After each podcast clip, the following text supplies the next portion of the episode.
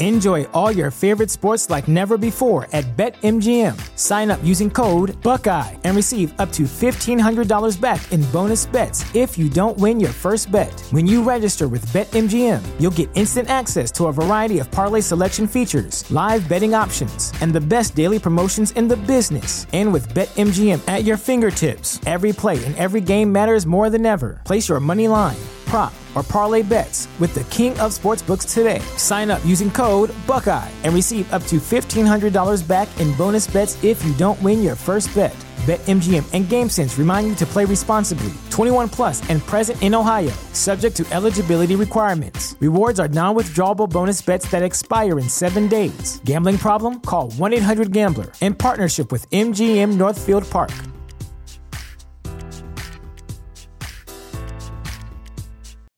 You know how to book flights and hotels. All you're missing is a tool to plan the travel experiences you'll have once you arrive. That's why you need Viator. Book guided tours, activities, excursions, and more in one place to make your trip truly unforgettable. Viator has over 300,000 travel experiences to choose from. Everything from simple tours to extreme adventures and all the niche, interesting stuff in between. So you can plan something that everyone you're traveling with will enjoy. Real traveler reviews give the inside scoop from people who've already been on the experiences you're considering. So you can plan with confidence. Free cancellation helps you plan for the unexpected, and 24 7 customer support means you can travel worry free. Download the Viator app now and use code Viator10 for 10% off your first booking in the app. Find travel experiences for you. Do more with Viator. Support for this podcast and the following message come from Corient Corient provides wealth management services centered around you. They focus on exceeding your expectations and simplifying your life. Corient has been helping high achievers just like you enjoy their lives more fully, preserve their wealth, and provide for the people, causes, and communities they care about. As one of the largest integrated fee only registered investment advisors in the U.S., Corient has deeply experienced teams in 23 strategic locations. Corient has extensive knowledge spanning the full spectrum of planning planning, investing, lending, and money management disciplines. Leverage Corient's exclusive network of experts to craft custom solutions designed to help you reach your financial goals, no matter how complex they may be. Real wealth requires real solutions. For more information, connect with a wealth advisor today at corient.com. That's C O R I E N T.com. Corient.com. History of Persia is a Hopful Media podcast production. This show is sponsored by BetterHelp Therapy Online. Life doesn't come with a user manual.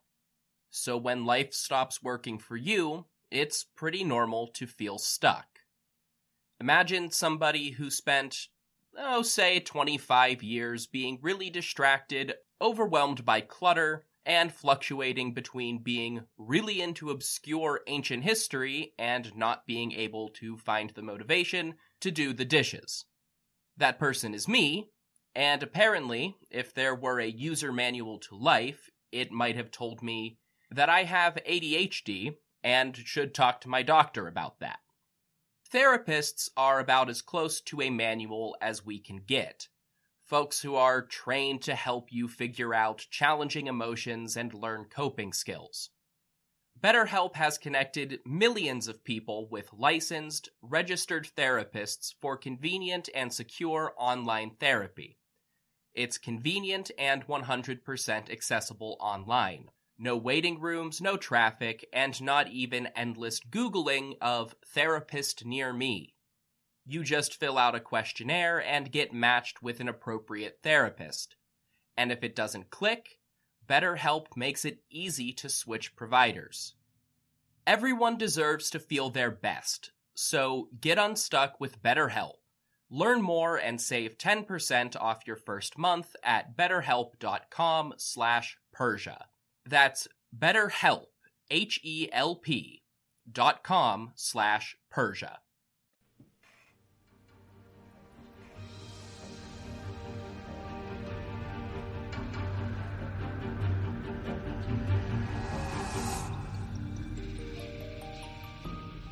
Hello, everyone. I'm Trevor Culley, and this is the History of Persia, episode 39 The Rise of Achaemeneus. Let's talk about girls. Well, not just girls, though young women and children will definitely make appearances today. We are also going to talk about the aged women and middle aged mothers who wielded some extraordinary political and economic power. Which brings me to the title Mostly, it's just a pun for me to laugh at. The id in dynasty names like Achaemenid or Sassanid or Seleucid comes from a Greek suffix that means son of. One of the most famous uses of the title is probably Atreides in the Iliad, referring to the sons of Atreus. Well, it is something like the feminine version of that. It essentially means daughter of. So, the Achaemeneuses are the daughters of Achaemenes, or put simply, Achaemenid women. Maybe it's only funny to this one podcaster, but it is still my show. It has been more than 30 years since the conspiracy of seven Persian nobles assassinated Bardia in his bedroom and Darius was declared king. That's more than half the entire history of the Persian Empire up to this point so it should be no surprise that things have been changing, politically and socially. Our first stop on exploring the developing empire in this period is going to be the royal family. The last time I really talked about the royals as a family unit was all the way back in episode 14 Princes, Princesses, Kings, and Queens, which covered the family of Cyrus the Great on the eve of his death temporally, that wasn't all that long ago. It was barely time for a new generation to appear on the scene, but it sure feels like a long time ago. In the 25 narrative episodes since, Cambyses rose to power, conquered Egypt, got usurped by Bardia, and died. Bardia reigned in Persia, may have been replaced by an evil twin, pissed off the nobility, and was assassinated. Darius fought a decade long civil war from Egypt to India, conquered the Indus Valley and southeastern Europe, then fought the first extended war with the Yona on his western frontier. Not to mention all of the discussions of religion, culture, and geography. And just as much has been happening at a smaller scale in the royal household.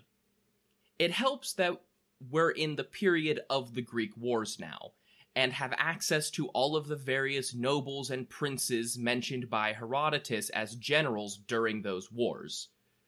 Their presence in Greece shed light on minor nobles that we might not have known about if the wars had not been fought. Still, there is little doubt that Darius's family was much larger and more complex than that of Cyrus. In Cyrus's time, we know about no siblings, no surviving parents, two sons, maybe two wives, and three daughters. From Cambyses and Bardia combined, we can see no sons, five wives, and one daughter. Their mother died before their father, and two of their three sisters were included in the count of wives. We hear nothing about cousins in the Teispid period, and the only in laws we are certain of are the fathers of Cyrus's wives. So compare this to Darius, whose mother, father, and grandfather were all living during his reign. We know of five or six wives married to Darius, and between them we can account for 16 children, 12 sons, and 4 daughters. Each daughter has a corresponding husband, and we know several of the sons' wives. Between all of them, we can account for many grandchildren, but we'll get to them later in their own time. We can also count three sisters and three brothers for Darius. Like his daughters, we can identify each of Darius's sisters with a husband, and between the siblings, I counted five nieces and nephews at least five who aren't counted somewhere else on this list, as well as a few great nephews. This is to say nothing for his cousins, who spiral out into whole dynasties of satraps, two of which tie directly into the House of Macedon at different points, which spirals into its own gigantic mess. The era of Darius and his son Xerxes represents one of the widest and most complicated points in the Achaemenid family tree, which is why I'm planning for this to take at least two episodes. I had to break it up somehow, and I decided the best way to do it was to split the royal family into its male and female sections. With the exception of the ultimate power of the kings themselves, you can hardly say that one sex was more important or powerful in Persian society. They certainly took on different roles, which contributes heavily to a male bias in the available sources, but it would be wrong to say that men were more important or even more powerful just because they had the outward facing political and military positions. As we'll see, women were powerful economic and political players inside the empire, just in a less face forward and aggressive way. So, that said, ladies first. Especially in the context of this discussion of the royal court and internal affairs, we might actually have more information about individual women. I think we really have to start this discussion with a bit about the role of women in the Achaemenid hierarchy in general before I can discuss those individuals, though. One thing I always find extremely interesting when comparing ancient societies is the wide range of roles and responsibilities that fell to women. Generally, there are a lot more options than we see for men. And bear in mind today that I'm mostly discussing the upper class, noble, and royal women. The social situation was often very different for the bulk of the population. Men, all across the ancient world, tended to fill the roles of warriors and political administrators, whatever that meant in a given society. But depending on where we look, women could be just about anything. Even today, Athens, Rome, and biblical Judea provide most people's primary frame of reference for the ancient world. All three of those societies prescribed a distinctly second class role to women, keeping them out of political, military, sexual, and economic decisions whenever possible, even when those decisions directly affected the women. Though not always effective in practice, that was at least the ideal reflected by ancient authors in all three of those places. As usual, we don't really have any detailed descriptive texts from Persian authors, but we do have a ton of Persian sources. The Persepolis fortification and treasury archives provide us with so much information about the women of the Achaemenid world, and they can be supplemented and complemented with additional archives, like those of the Murashu banking family in Babylon. Then, of course, we do have sources from Athens, Rome, and Judea to consider as well. Traditionally, the biblical and classical sources have received a lot of attention, but in the last 30 years or so, they have taken a distinct backseat role, and that's more or less how I'm going to approach them today. Right off the bat, we're facing all of the usual translation issues and then some. When translating from one language to another, we really prefer to have as many words as possible with direct one to one equivalence in each language. If you've been listening to the podcast for this long, you probably already know this isn't always or even often the case. This is a tale as old as language in general, and we find the same problem in any information transmitted between two languages. This really muddies the water in Achaemenid history because at any given point, we are working with at least five languages. There's English, which I'm obviously using to present this to you. There's Old Persian, the language of the Achaemenids and their nobility. There's Elamite, the primary language used in most of the Persepolis tablets. Akkadian, the primary language of Babylon and the archives there. And finally, there's Greek, the language of most of our narrative histories, Plus, we often have to deal with Latin from later Roman authors that used Greek sources, and Aramaic as the common language of the Persian Empire. None of those languages have one to one translations for every word or even most words. That's a big problem when we're trying to describe something as complex and dependent on context as social hierarchies. In preparing for this episode, I wrote down 27 words from Persian, Elamite, Akkadian, and Greek to try and make sense of all of this. You don't need to know all of them to follow this, and I probably won't mention all of them. But I just want to make it clear how hard this can be to follow. Normally, in English at least, we try to describe the women of the royal house with one of three terms queens, princesses, or concubines. All of the other upper class women of the empire who aren't related to the royal family usually get lumped together as noble women. The problem is, we don't have a direct translation for any of those in Achaemenid Persian, Elamite, or Akkadian. The closest we get in Old Persian is Kasharastana, which basically means royal wife, which we might understand as queen. But that word carries a lot of context in English, which we'll get into in a minute. The Elamite Persepolis tablets make up the majority of our sources, and the most common word they use is dukshish. That means royal woman, it's a catch all term for every woman in the king's immediate family, whether by marriage to him or one of his sons or by birth. If there's any word to remember today, that's definitely the one Dukshish. All other noble women are called Irti, which literally just means wife in Elamite. Common women are usually called Mutu, which translates literally as mother, and the other Elamite phrase to note is Pakri Sunki, or daughter of the king. That's the literal translation. So you could just translate it as princess, but it wasn't a title. It didn't have a political rank or anything like that. It was just descriptive. Today, we're specifically talking about the Dukshish, the royal women. At least, that covers just about everyone we're talking about today, so far as we can tell. I think we can all grasp the idea of the king's mother, aunts, sisters, and daughters easily enough. Those are all relationships that most of us have to navigate on a regular basis in the modern world. I suspect fewer of us have to deal with concubines all that often. I'd love for this to be the point where I offer an easy, straightforward definition of what a concubine is, but it's never that easy. Our primary evidence for Achaemenid concubines comes from Greek sources and the biblical book of Esther.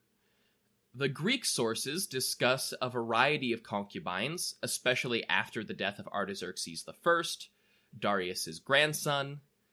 Esther is one part ancient Judean romance novel and one part historic epic about defeating an anti Jewish prejudice. For a variety of reasons, scholars are pretty confident that the version of Esther we have today was written down a couple of centuries after the fall of the Achaemenid dynasty. But the important thing is that Esther, the main character, starts out as a concubine and then gets promoted to royal wife. I'll talk about Esther in the 2021 holiday special for Purim next year in a lot more detail. The trick with Esther is that being written down a century or two after Alexander means that it probably was influenced by Greek ideas too. So we're still grappling with the Greek idea of a concubine. There's no 100% family friendly way to say it, so I'll just be blunt. This is basically a debate about the legal status of different women that the King of Kings got to have sex with. The 4th century BCE political philosopher Demosthenes described three different relationships that Athenian men had with women. They had wives who produced legitimate heirs, prostitutes for pleasure, and concubines for, quote, everyday cares. Now, there are way too many deep seated issues about Athenian society just in that sentence, but let's face the real problem here legitimate heirs, and pleasure are both very straightforward explanations. But what the hell does everyday cares mean, Demosthenes? Well, I think the vagueness of Demosthenes' explanation kind of points to the fact that the Greeks didn't have a strict definition either. But here's scholars' best guess. Wealthy Greek men had to legally marry certain women for all sorts of social and political reasons, but that doesn't always mean they like their wives. Concubines were the women that a man had actual affection and romance with, but couldn't marry for whatever reason. So when Greeks are talking about the great king's concubines, they seem to mean women that the king has an ongoing personal and sexual relationship with, but cannot or chooses not to legally marry. That seems kind of straightforward, at least. Royal marriages directly influence who becomes the next king, and which families have influence on the king politically. In cultures all over human history, that has been pretty heavily regulated. Unfortunately, the issue of concubines gets more complicated by other sources. The Book of Esther tells us the story of a concubine becoming the king's wife when he dismisses or maybe divorces the previous queen. So the authors obviously thought that concubines could be married. The problem is, Esther frames the royal marriage as monogamous, and none of the characters, especially the women, line up with known royal wives from other more contemporary sources. It directly contradicts almost every other source for Achaemenid marriage practices. So we probably shouldn't put too much stock in the story of Esther when discussing the marriage eligibility for concubines. Then there's the problem of multiple Greek sources referencing how every king had 300 concubines who had to enter the palace as virgins. It's very possible that this is just rumor and myth making. Greek sources loved to paint the Achaemenid court as a decadent sexual palace. But the story of 300 virginal concubines comes up just a little too often for it to not have some kind of basis in reality. If it does, then the most common explanation I have seen is that the Greeks interpreted women in the palace with some sort of ceremonial or religious role as concubines. In that case, it may be that the Greeks labeled far more women as concubines than actually merit the title. Nonetheless, there were also definitely women who had a sexual relationship with the king without being his wife. Herodotus mentions concubines when discussing Princess Nitetis from Egypt, which I discussed way back in episode 16. Later sources, like Ctesias and Xenophon, discuss a large number of concubines and contrast them with the king's wives. So that, kind of circuitously, brings me to a discussion of the king's wives. I said earlier that one of the flaws in Esther is that it portrays the king of Persia as monogamous, as in married to just one woman. That may be how they did things in Second Temple Judea, but it's pretty clear that the King of Kings often had more than one wife. There are definitely a few scholars that debate this, suggesting that we don't have a full understanding of how the Persians defined a legal marriage, but they are in the minority. Darius very clearly had multiple wives, as several of them are discussed in different documents in both Persia and Greece. Herodotus clearly suggests that Cambyses had several wives. Plutarch says that Artaxerxes II had at least two, though other sources seem like he may have been talking about the two wives of Artaxerxes III. Either way, at least two, even if there aren't multiple wives known for every king, it was clearly something that happened. So, what made these royal wives more legitimate for legal purposes? In general, it seems like they had to be Persian. If we make an exception for Cyrus the Great, who was clearly operating in exceptional circumstances as he conquered and secured the entire empire, every royal wife we hear about is Persian, even when Cyrus the Great in Ctesias has a Median wife, Media is generally considered pretty close to Persian. That seems to have been the rule. Likewise, most of the concubines we know by name are Babylonian. So that probably points to the fact that Babylonians might not have been eligible for marriage. So wives are Persians the king has a relationship with, and are probably politically motivated, while concubines are non Persians who have a relationship with the king. There is scant evidence for their lives, but it seems like some kings may have taken women as their concubines for political purposes when they were from other regions. That's what Herodotus suggests Cambyses had planned for Nitetis of Egypt before finding out she wasn't actually Pharaoh's daughter. The reason for this is almost certainly a desire to make sure that the legally legitimate sons, and thus potential heirs to the throne, were fully Persian and not influenced by any provincial cultural and political ties in their mother's families. It seems that it was crucial for the mother of the king to be Persian. Speaking of the mother of the king, that brings me to the issue of queenship in ancient Persia. As I said, there was no title for specific ranks of royal women like we see in the British royal family today. They were all just dukshish, or described by their relationship to the king, king's wife, daughter of the king, etc. That said, we have a lot of sources that absolutely describe some Achaemenid women as queens, or rather, Basilissa. Basilissa, as listeners of the history of Byzantium might have guessed, is the feminine form of basileus, the Greek word for king, i.e., a queen. Interesting to note, given the conversation today, that Issa is a suffix borrowed as a way to feminize some words in Latin. And when Latin evolved into Old French, that was retained and passed into English. I routinely wish that I knew more languages. Even right in the middle of the US, I run into Spanish speakers all the time, and my social media always has a little Persian, Arabic, some Dutch, and German. Rosetta Stone does help.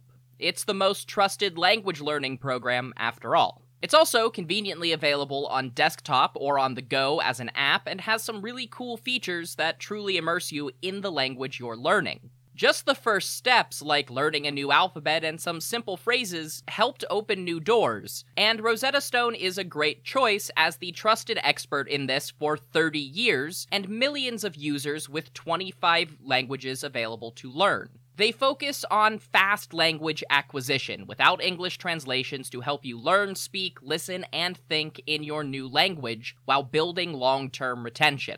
Their true accent speech recognition also gives feedback on pronunciation, which can be really important for languages like Persian, where how you say something is very important. And on top of being available for desktop and mobile, you have the option to download lessons and take them offline. This is also all available at a steal. You can get lifetime membership, all 25 languages, for 50% off. Don't put off learning that new language. There's no better time than right now to get started. For a very limited time, History of Persia listeners can get Rosetta Stone's lifetime membership for 50% off. Visit rosettastone.com slash today. That's 50% off unlimited access to 25 language courses for the rest of your life. Redeem your 50% off at rosettastone.com slash today today. It was used, for example, to create a feminine form of the word prince as princess. Not strictly relevant to our bit of the ancient world, but an interesting connection, I think. When you get into the nitty gritty things in English, we have all sorts of queens. There are queens regnant, who actually hold legal political power in their own name. Queens regent, who hold legal political power on behalf of a younger relative who isn't old enough to govern themselves. Queen's consort, who are queens only because they are married to a king who has legal power. Queen's dowager, who are the widows of deceased kings, and queen mothers, who are the mother of the reigning monarch. In the 220 or so years of Achaemenid imperial history, there was neither a queen regnant or a queen regent. All evidence points to a highly patriarchal system of inheritance and political leadership. So neither is really surprising. I don't even think there was ever an opportunity for a queen regent anyway. I think all of the heirs were adults. Simultaneously, there were and were not queen's consort and queen's dowager. I'll get into that more in a moment, but it depends on how we understand those titles in a polygamous system. What there definitely were, though, were queen mothers. Everyone's got a mother. Cambyses and Bardia seem like they may be the only ones whose mother, Cassandane, was dead before they came to power. Interestingly, official Persian documents, like the Persepolis archives, say very little about the mothers of the king, while the Greek sources have an awful lot to say about them. According to the Greeks, the queen mother exerted phenomenal political influence in her son's court, and often competed for prominence and influence with the king's favorite or primary wife. This archetype, and there's definitely a bit of archetypical stereotyping at play with all Greek authors, really begins with Atossa, the mother of Xerxes and daughter of Cyrus the Great. But the same dynamic plays out repeatedly across different sources and time periods. The Queen Mother was supposedly able to dictate and could certainly influence royal policy. Part of this is probably spawned from a Greek habit of trying to make the great kings seem impotent and controlled by women. But part of it must have been influenced by reality for the motif to reappear as often and consistently as it does regardless of whatever exaggerated details Herodotus, Ctesias, or Plutarch might layer onto the queen mothers, it appears that they held the most highly respected place of any woman at court, regardless of their actual political power. The most interesting example of the queen mother stock character to me comes from the Athenian play The Persians by Aeschylus. The play is a dramatization of Xerxes' court in the time of the second Persian invasion of Greece. Aeschylus' portrayal of Xerxes' mother is often cited in reference to Atossa specifically, which makes sense given that she was in fact his mom. But Maria Brosius points out that there is something odd. Aeschylus never mentions Atossa by name, the first evidence for her name in Greek comes from Hellanicus of Lesbos a couple of decades later. The whole play just calls her Mother of the King. Brosius argues convincingly that Aeschylus was actually portraying a caricature of the powerful, controlling, and cruel Queen Mother, a stereotype that his audience already associated with Persia. Of course, any queen mother must be a queen dowager, right? Outside of a couple of examples, like Darius's own coup against Bardia, the only way she became mother of the king is when her husband died and stopped being king himself. Well, both dowager and consort kind of assume that the king's wife held some kind of official office while he was alive. Not only do we not have evidence for that, with every single woman in the Achaemenid house just called Dukshish, but it's not clear how that would work with multiple wives. For several generations of Achaemenid kings, we only know the name of one wife. She was the mother of the next king, and it's very easy for modern writers to label her the primary wife of whichever king and treat her as queen. In some cases, that may have been exactly how it worked. But what about other situations, especially earlier ones? Cambyses married several of his sisters, and historians have identified Atossa as his primary wife, partly because of her later fame. But he took a different sister wife, who Ctesias called Roxane, to Egypt, and had a stillborn son with her that kind of makes Roxane sound like the primary wife. And what about Darius's situation?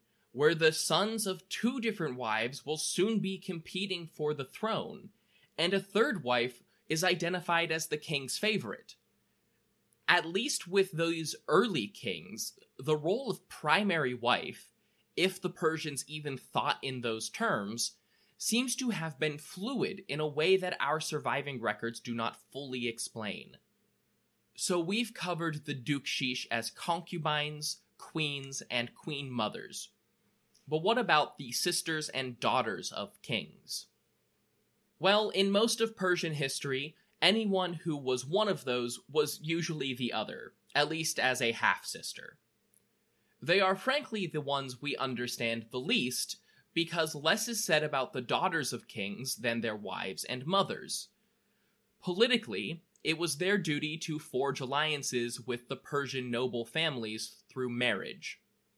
Likewise, many Persian kings married the daughters of those noble families for the same reasons. Uniformly, when we hear about the daughters and sisters of kings, it is in the context of marriage. Many of them married into the families of powerful satraps or noble officials. In some cases, we have enough information to guess why the king wanted to forge that connection. Other times, all we're left with is a passing reference. Many times throughout Achaemenid history, we hear about a king marrying his own sister or half sister. That was just as much to secure a political alliance, or at least political security, as any marriage to any other clan.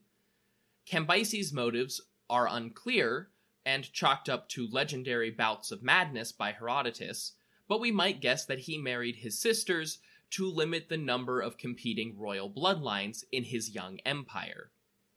Bardia, or Gomata, supposedly married all of Cambyses' wives to secure his own legitimacy after deposing his brother.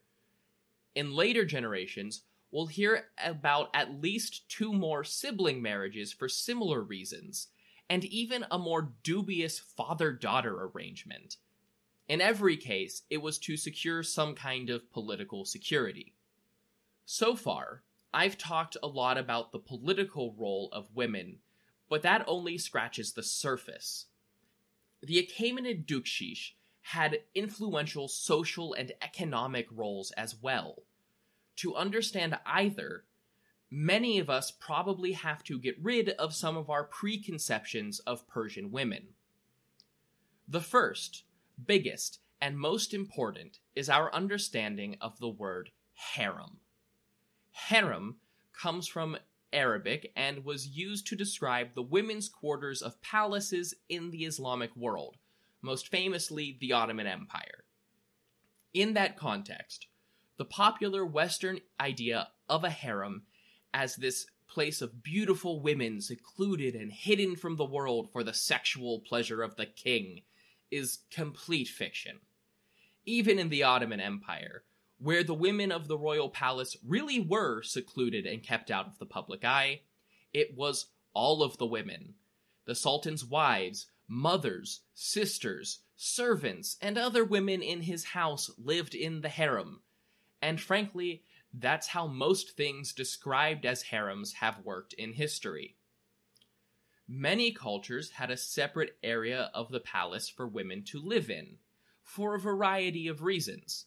And yes, those reasons often included controlling who had access to the women and who the women had access to themselves.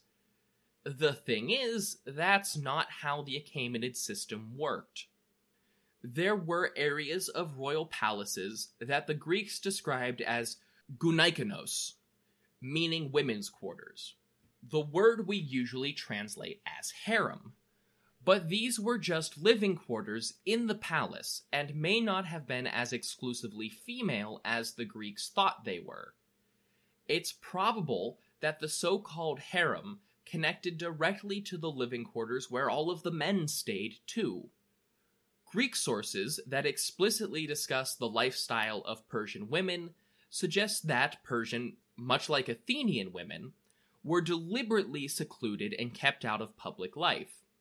However, that even contradicts other Greek sources, sometimes the same Greek sources, which make passing references to women participating in feasts, court life, and even hunting.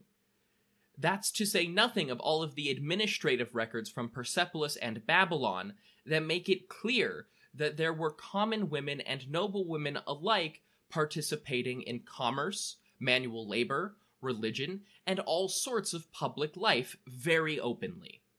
So, where does the confusion come from? It seems that a Achaemenid society, in direct contrast with modern Western society, placed a lot of social value on not being seen by the common people.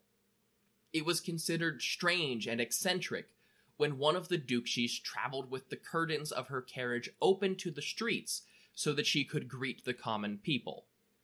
Likewise, later kings cultivated an image of being almost completely unapproachable. It wasn't because women were socially lesser, but because it was a sign of status that you could afford to travel and live in a way where you were almost invisible to the average person. It probably created a kind of mystique and intrigue around the nobles and royals of the empire. In a similar vein, the Dukshish were not confined to the palace by any stretch. The Persepolis tablets contain many references to the expenses and provisions of the wives of both Darius himself and several of his nobles as they traveled around the empire. So, despite the dedicated section of the palace, the Greek word gunaikonos, and some of the outdated Orientalist tropes, the Achaemenid system doesn't bear much of a resemblance to either the Ottoman harem or the fetishized version from popular fiction and art. Despite that, I agree with Professor Lloyd Llewellyn Jones in his book King and Court in Ancient Persia. We don't need to stop using the word harem when talking about the collective of royal women and their living space in the Achaemenid palace. The word is a readily available term that has already been used in a lot of literature. We just need to provide some context for what harem means in Achaemenid history, just like we need to provide context for what queen, princess, or concubine means. But the whole point of this is that royal women weren't always away in the harem. So where else were they? In a few cases, especially with royal daughters, we hear about them traveling with their husbands. Presumably, they lived with those noblemen at whatever palaces, fortresses, or estates they lived in. In other cases, we hear about Achaemenid noblewomen and royal wives managing their own estates and palaces. According to the Murashu archive, the Persepolis tablets, and a few other examples, royal women controlled estates with hundreds of servants and peasant workers that produced vast amounts of produce and other resources, and visited them regularly. In fact, royal women visiting these estates might have served a legitimate political and domestic social purpose for the Achaemenid government. While the king traveled between Persepolis and Babylon and Susa and Ecbatana making a sort of circuit around the core of the empire. His wives weren't always with him. Some of them would be traveling to their own estates, in many of the same regions, but not necessarily the same exact cities. It's entirely possible that the regular transit of royal family members across this core section of the empire was used to enforce a sort of constant royal presence, even if the king himself was staying in Babylon for a while. One of his wives might be managing and traveling between several estates in Parsa, reinforcing the presence of the royal family even when the king was away. To fully understand these women and their estates, it's time to get specific. Who were the Dukshish of Darius's family specifically? There's no best way to do this, so I'm just going to sort of weave my way through the female part of the family tree here, making sure to point out how each woman is related. It helps that there are no documented concubines during Darius's reign.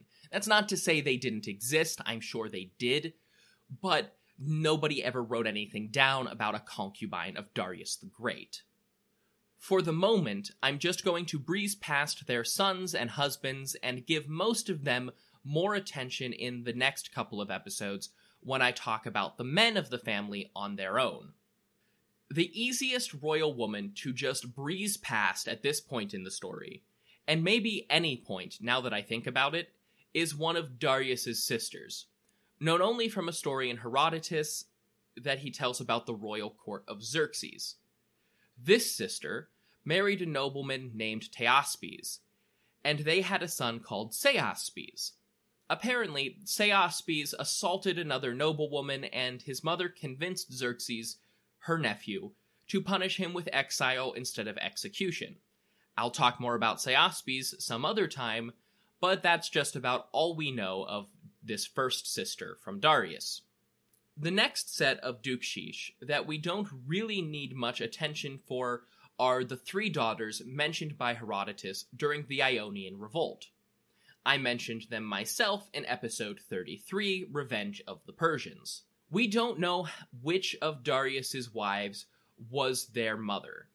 These three princesses are only known because we hear that their husbands were the generals in charge of Anatolia during the Persian offensive Himaeus, Daurises, and Otanes.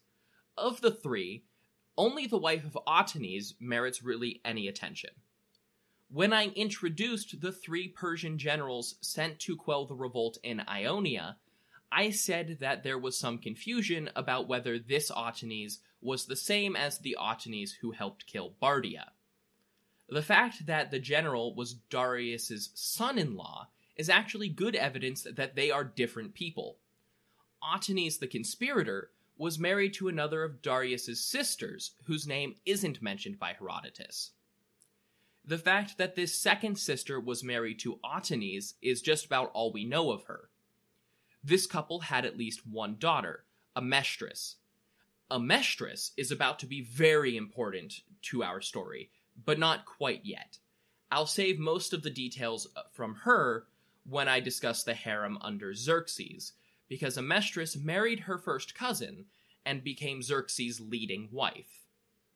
Otanes had another daughter, but it's not clear if her mother was Darius's sister or not, because we don't know if that marriage was arranged before or after they staged a coup together. This daughter was Phidimia, one of Cambyses' wives, who supposedly helped reveal that Gomata had replaced Bardia. We don't really hear about her after the coup, but we can probably guess that she either married Darius to maintain her status and help cement his legitimacy, or at least remained part of the harem in a more general sense as a woman of the palace. This probably put her in a similar category to one of Darius's other wives, Parmys, the daughter of Bardia.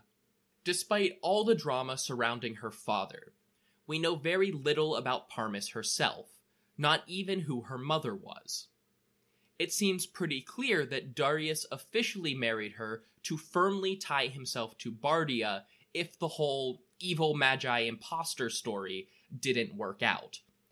And to add just one more connection to Cyrus the Great. Darius had a third sister as well, whose name we actually do know from the Persepolis archives. This was Ardushna Muya, who was married to Gobryas, another one of the seven conspirators. She was the mother of Mardonius and is documented traveling through Persepolis with her husband and son. She may also have been the mother of Darius's first wife. Yes, Darius probably married his own niece. There's no way to make it not weird, but hey, Cambyses married a whole bunch of his sisters, so it's hardly the weirdest we've seen, and it's definitely not the weirdest we'll see in the future. We never get her name, but it's entirely possible that this daughter of Gobryas was the product of an earlier marriage and Gobryas only married Ardushnamuyah after they killed Bardia. That would actually make some sense given how young Mardonius was, but it is equally possible that she wasn't.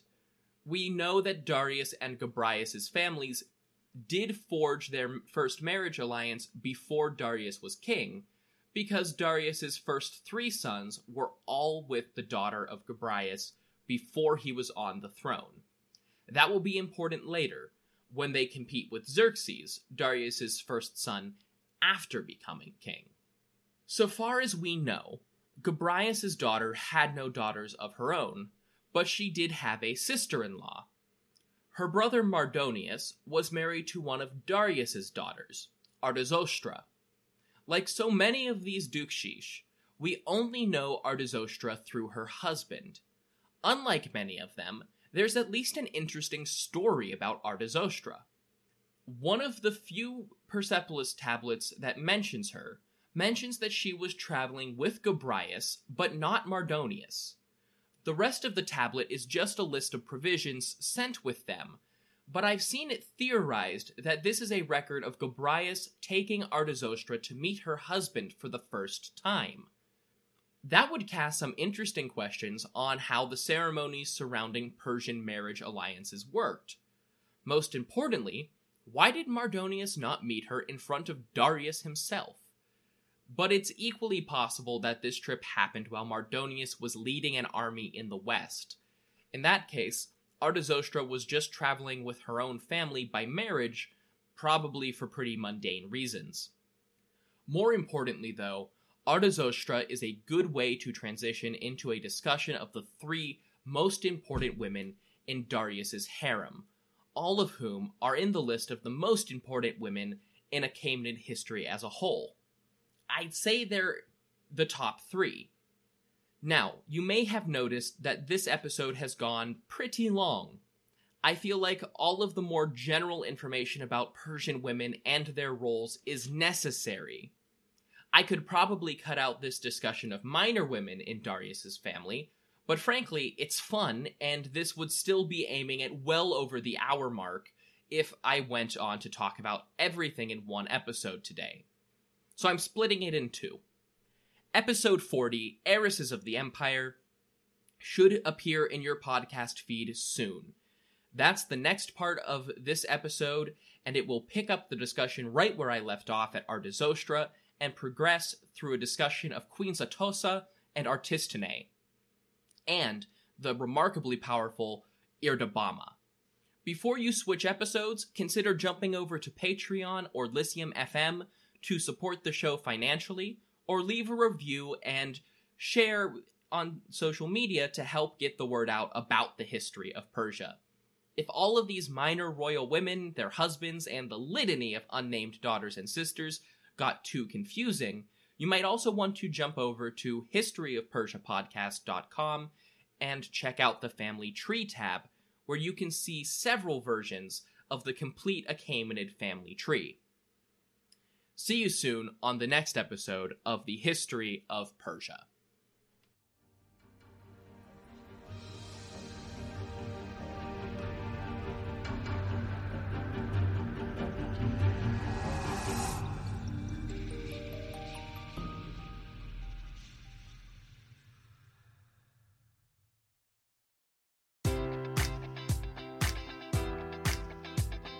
Enjoy all your favorite sports like never before at BetMGM. Sign up using code Buckeye and receive up to $1,500 back in bonus bets if you don't win your first bet. When you register with BetMGM, you'll get instant access to a variety of parlay selection features, live betting options, and the best daily promotions in the business. And with BetMGM at your fingertips, every play and every game matters more than ever. Place your money line prop, or parlay bets with the king of sportsbooks today. Sign up using code Buckeye and receive up to $1,500 back in bonus bets if you don't win your first bet. BetMGM and GameSense remind you to play responsibly. 21 plus and present in Ohio, subject to eligibility requirements. Rewards are non withdrawable bonus bets that expire in seven days. Gambling problem? Call 1 800 Gambler in partnership with MGM Northfield Park.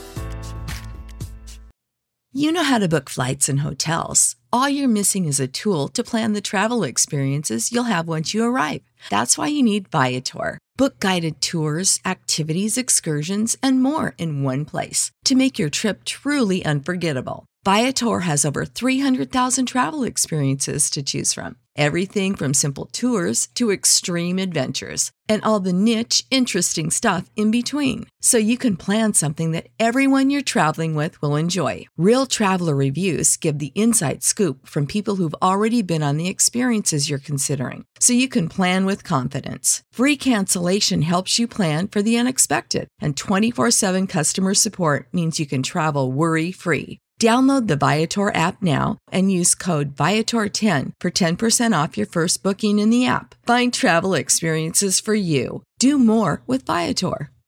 Support for this podcast and the following message come from Corient. Corient provides wealth management services centered around you. They focus on exceeding your expectations and simplifying your life. Corient has been helping high achievers just like you enjoy their lives more fully, preserve their wealth, and provide for the people, causes, and communities they care about. As one of the largest integrated fee only registered investment advisors in the U.S., Corient has deeply experienced teams in 23 strategic locations. Corient has extensive knowledge spanning the full spectrum of planning, investing, lending, and money management disciplines. Leverage Corient's exclusive network of experts to craft custom solutions designed to help you reach your financial goals, no matter how complex they may be. Real wealth requires real solutions. For more information, connect with a wealth advisor today at corient.com. That's C O R I E N T.com. Corient.com.